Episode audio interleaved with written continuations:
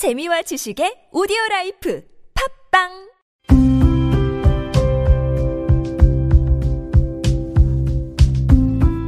칼럼을 읽어드립니다.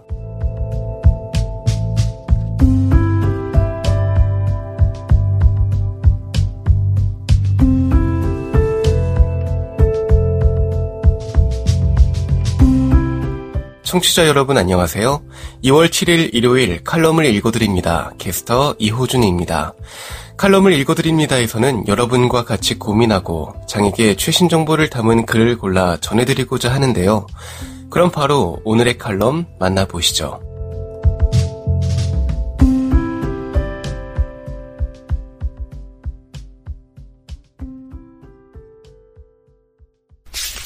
에이블 뉴스.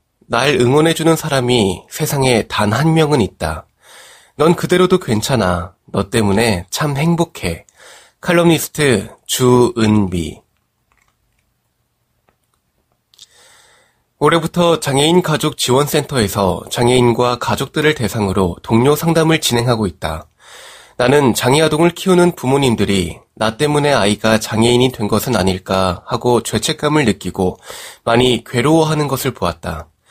우리 부모님도 처음 내가 장애인이 되었을 때 이 고민으로 무척 힘들어 하셨다. 장애인 당사자는 자신의 장애를 받아들이고 수용하기가 어렵고 장애 아동을 키우는 부모님들은 자식의 장애를 받아들이고 인정하는 것이 힘들고 어렵다. 그렇기 때문에 당사자에게나 부모님에게나 장애인이 되어도 인간의 본질과 존재성은 달라지지 않는다는 것을 일깨워 주는 것이 무엇보다도 중요하다. 장애인이 된다고 해서 자신의 본질이나 존재성이 사라지는가? 아니다. 장애를 가졌음에도 나는 여전히 사랑하고 사랑받는 존재이며 지성이 넘치는 존재고 창조성을 가진 존재이며 기쁨이 충분한 존재이며 강한 존재로 가치 있고 소중한 존재다.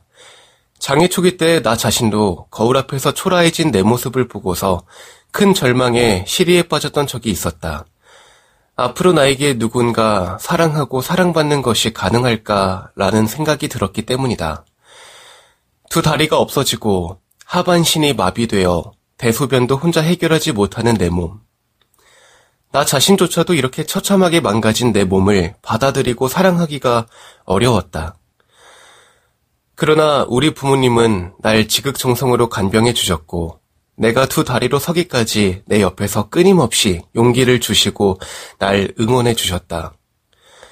사고 당시 내가 처참하게 다쳐서 병원에 있을 때 몰래 피눈물을 흘리시던 부모님의 모습을 난 보았다. 그런데도 내가 보는 앞에서는 절대 눈물을 보이시지 않았던 내 부모님.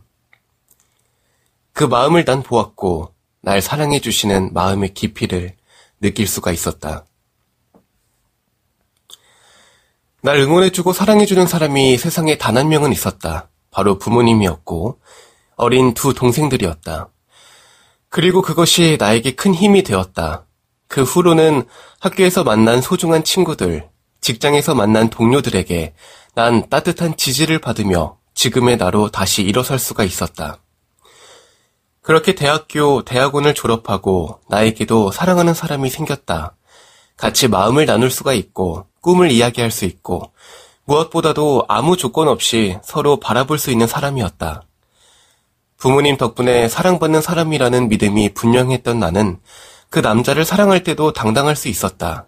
그 무렵 나는 장애에도 불구하고 내가 내 몸을 사랑할 수 있게 되었고 그렇게 당당했던 나를 무척이나 좋아하고 아껴주었던 사람을 만나서 사랑을 하고 그 결실로 결혼을 하게 되었다. 물론 결혼의 과정이 순탄치는 않았다. 외아들이었던 그 사람에게 그를 무척 사랑하시던 부모님과 가족들이 있었기 때문이다. 그러나 우리를 반대하시는 부모님의 마음을 헤아려 드리면서 오랫동안 기다렸다. 우리의 사랑을 이해받을 수 있도록 참 무던히도 애썼던 기억이 난다. 기다림 끝에 어렵게 얻은 결혼 승낙, 그리고 행복하고 아름다웠던 웨딩 마치. 우리의 신호는 가난했지만 모든 것을 가진 듯이 행복했다. 첫 아이를 임신했을 때 우리는 부모가 된다는 것이 두렵기도 하고 설레기도 했다. 우리가 부모로서의 역할을 잘 감당할 수 있을까? 너무나 부족한 신혼살림도 우리의 걱정거리 중 하나였다. 부모로서 마음은 우리의 아이가 커가면서 필요한 부분들을 모두 채워주고 싶었다. 너가 어떤 아이든지 어떤 일을 하든지 언제까지나 널 사랑해. 우리의 사랑과 기대를 받으며 아이는 무럭무럭 자라났다.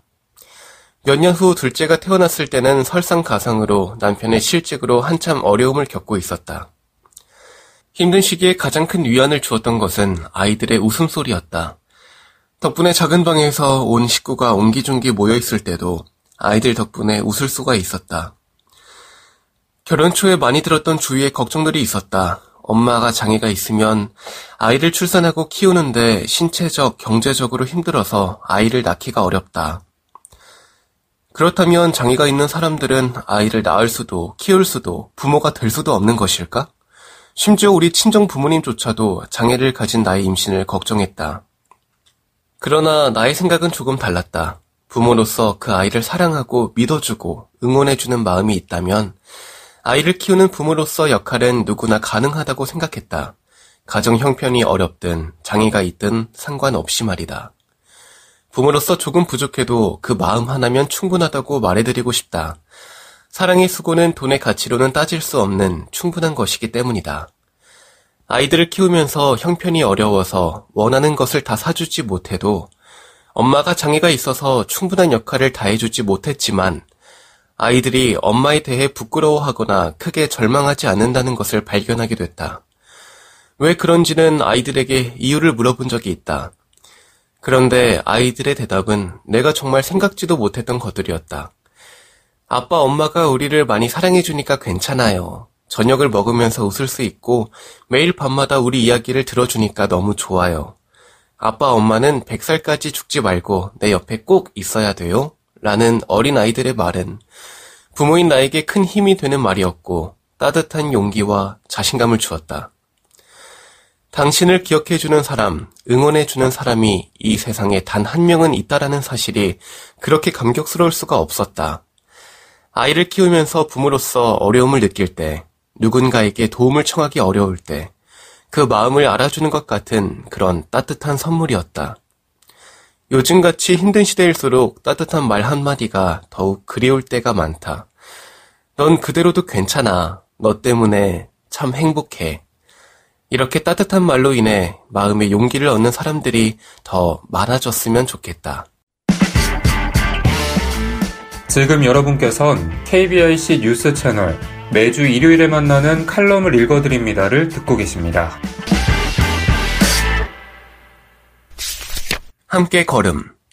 장애인 차별금지법을 개정해야 할 때, 장애인 차별금지법상 정당한 편의 제공의 문제점과 개선 방안. 김강원, 장애우 권익문제연구소 인권정책국장. 2003년 4월 장애계를 중심으로 한 58개의 시민사회단체가 마음과 뜻을 합하여 장애인 차별금지법 제정 추진연대를 출범시켰고 2003년 6월 25일 첫 공청회를 여는 한편 총칙팀, 차별연구팀, 장애 여성팀, 권리구제팀으로 4개의 분과를 꾸렸다. 수많은 공개 토론회와 전국 순회 간담회, 워크숍을 거치며 드디어 2007년 3월 6일 국회 본회의에서 출석 의원 197명 중 찬성 196명, 기권 1명으로 장애인 차별 금지법이 통과되었다. 우리나라의 장애인 인권을 장애인 차별금지법 제정 이전과 이후로 나누어 본다고 해도 무리가 없을 만큼 제정 과정이나 내용 모두가 큰 의미가 있는 소중한 법임을 두말할 나위가 없다. 제정 과정에 직간접적으로 참여해보지 못했던 것은 아쉽다. 국가인권위원회 진정사건 중 가장 많은 비율을 차지하는 것은 장애차별 사건, 즉 장애인 차별금지법 위반 사건이고 또 그간 장애인 단체를 중심으로 의미 있는 공익 소송도 다수 제기되었고 성과도 있었던 만큼 그 활용에 있어서도 적지 않은 성과가 있었다. 물론 국가인권위원회 진정사건 인용률이 높지 않고 처리 기간에 많은 시일이 소요된다는 점이나 장애인 차별 구제 소송이 장애인 단체가 아닌 일반 시민에게까지 폭넓게 활용되고 있지 못한다는 점, 승소율이 높지 않고 대부분 조정으로 마무리된다는 점, 차별 행위자에 대한 제재가 미약하다는 점 등은 조금 더 개선하고 노력해야 할 일이기는 하다. 그런데 그러한 의미에도 불구하고 과연 장애인의 삶이 장애인 차별 금지법 제정 이후 획기적으로 변화했는가? 과연 장애인 차별이 금지되고 평등한 참여가 보장되는 사회가 되었는지를 살펴보면 답답함을 금할 길이 없다. 눈에 보이는 이동권이나 접근권 문제만 해도 아직까지 휠체어 탑승이 가능한 시외버스의 도입은 지지부진하고 카페, 편의점 등 생활 편의시설의 98%는 편의시설 설치 의무가 없어 휠체어를 탄 채 일상의 삶을 사는 것은 너무너무 어렵다. 가장 보편적인 문화활동 중 하나인 영화 관람은 시각 청각 장애인에게는 남의 일이고 여전히 기업들은 의무 고용료를 지키는 대신 고용 부담금을 내는 것을 택하고 있다.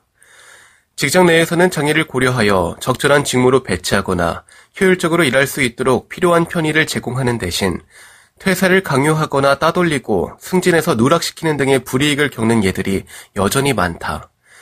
장애 학생이 비장애 학생들과 함께 어울리며 배우는 대신 특수학교의 선택을 강요당하는 예들은 여전히 부모님의 마음을 찢어지게 만든다. 왜 장애인 차별 금지법은 장애인 차별을 뿌리 뽑지 못하는가? 왜 이렇게 장애 차별의 해결은 더디게만 느껴지는가? 장애인 차별 금지법이 있는데도 왜 이런 예들은 여전히 비일비재할까?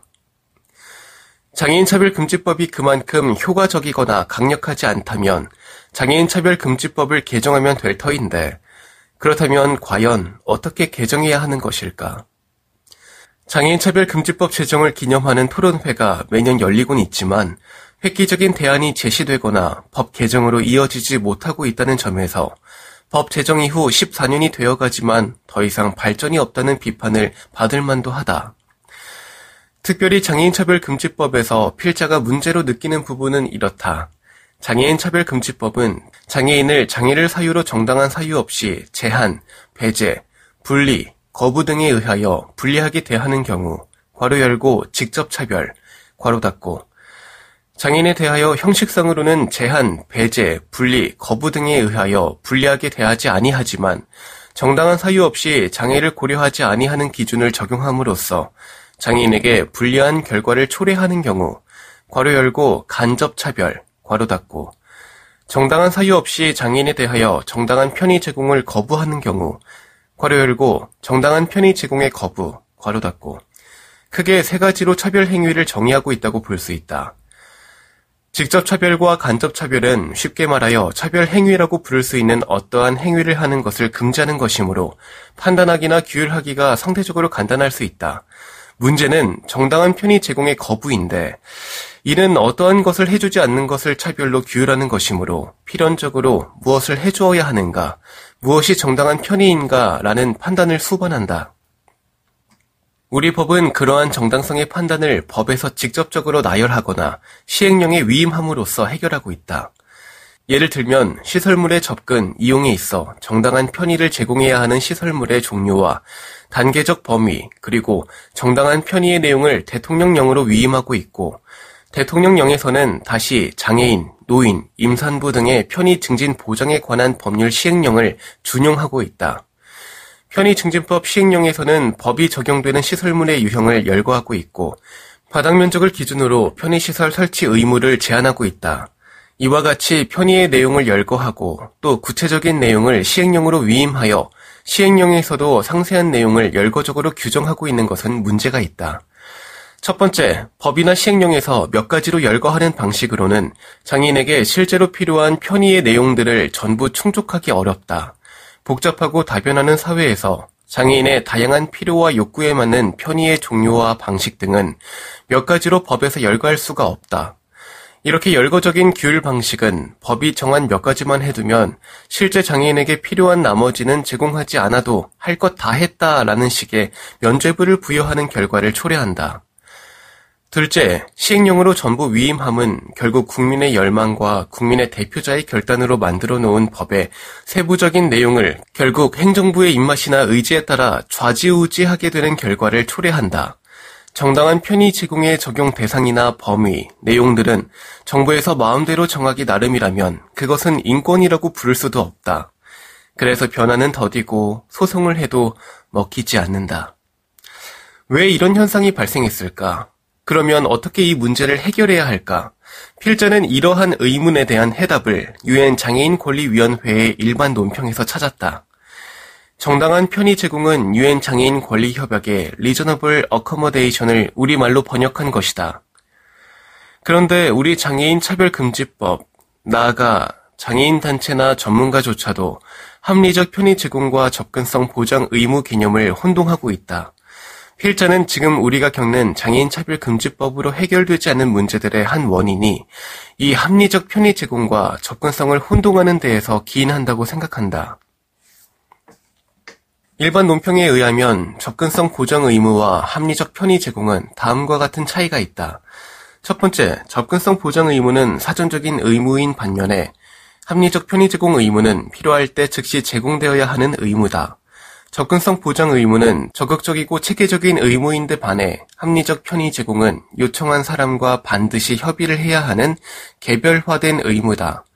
말하자면 접근성 보장 의무는 정해놓은 기준에 따라 반드시 마련해 놓아야 하는 정형화, 보편화된 것이고 합리적 편의 제공은 편의의 제공이 필요할 때 필요에 따라 장애인 개인과 협의해서 정해야 하는 것이다.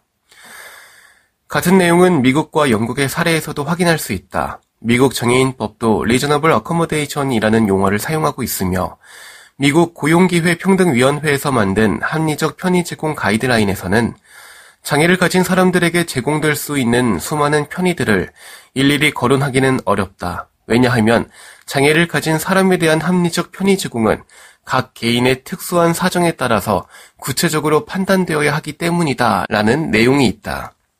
영국은 합리적 편의 제공 대신 합리적 조정이라는 용어를 사용하고 있는데 영국 구금시설에 적용되는 구금시설 서비스 지침을 보면 법률은 무엇이 합리적인지를 판단할 때 고려할 요소를 지정하지 않으며 법적 조치에 있어 합리성은 개별적으로 법원이 결정한다라고 규정하고 있다. 두 번째, 일반 논평에 따르면 합리적 편의 제공은 제공하는 측에 과도하거나 부당한 부담을 준다면 의무를 면하게 되지만 접근성 보장 의무는 그러한 제한이 인정되지 않는다. 접근성 보장 의무는 법에 따라 무조건적으로 보장해야 하는 것이다. 그런데 우리 장애인 차별 금지법에서는 접근성 보장 의무를 합리적 편의 제공으로 잘못 규정하면서 합리적 편의 제공에 인정되는 면책 사유를 접근성 보장에도 인정하고 있다. 그러면 우리 장애인 차별 금지법은 어떻게 개선되어야 할까? 우선 정당한 괄호 열고 합리적 편의 제공이 더 정확한 표현이겠으나 우리 장애계가 정당한을 택했다면 굳이 바꿀 필요는 없어 보인다. 괄호 닫고 우선 정당한 편의 제공 의무를 일반 조항으로 별도로 규정하고 편의 제공의 방식과 절차를 좀 더 세부적으로 규정할 필요가 있어 보인다. 여기서 정당한 편의의 내용은 지침이나 가이드라인 등으로 예를 드는 것은 좋겠지만 법에서 일일이 열거하는 방식은 안 된다. 두 번째, 현재 각 절에서 따로 규정하고 있는 정당한 편의의 내용들은 정당한 편의가 아닌 접근성 보장 의무로 달리 규정해야 한다. 최소한의 접근성 기준은 법에서 정할 수 있는 사안이나 이는 과도한 부담이나 현저히 곤란한 사정으로 면제할 수 없는 절대적인 기준이다. 그리고 접근성은 해당 서비스나 프로그램에 완전하고 평등하게 참여할 수 있는지를 기준으로 판단하고 규율해야지 형식적인 몇 개 시설물의 설치나 보조기기의 제공을 기준 삼아서는 안 된다. 이렇게 장애인차별금지법상 정당한 편의 제공을 개선한다면 어떤 일이 발생할까? 우선 장애 당사자에게 구체적이고 개별적인 권리가 생긴다. 법에 없는 내용이다 라거나 적용 대상이 아니다 라는 대답을 듣는 대신에 나에게 필요한 것을 필요한 방식으로 제공해 달라는 요구를 할 수 있고 이 요구에 응하여 협의해야 하는 의무가 편의 제공의 의무자에게 발생한다. 물론 그 요구가 과도하거나 부당해선 안 되지만 그렇다고 해서 편의 제공 의무가 완전히 없어지는 것은 아니다. 과도하거나 부당하지 않은 다른 방식을 찾아 고민해야 하고 서로 협의해야 한다. 장애인 차별금지법은 장애계의 보물이나 다름없다. 그리고 그 보물을 가지고만 있어서는 빛나지 않는다. 갈고 닦아야 하고 또 열심히 사용해야 한다. 거창하지만 장애인 차별금지법이 나아갈 다음 걸음은 규정하고 있는 구체적인 권리들을 더욱 발전시켜 나가는 것이라고 생각한다. 그 첫걸음으로 접근권과 정당한 편의 제공을 좀 더 연구하고 발전시키는 것이 필요하다. 이를 위한 논의를 시작할 때가 되었다.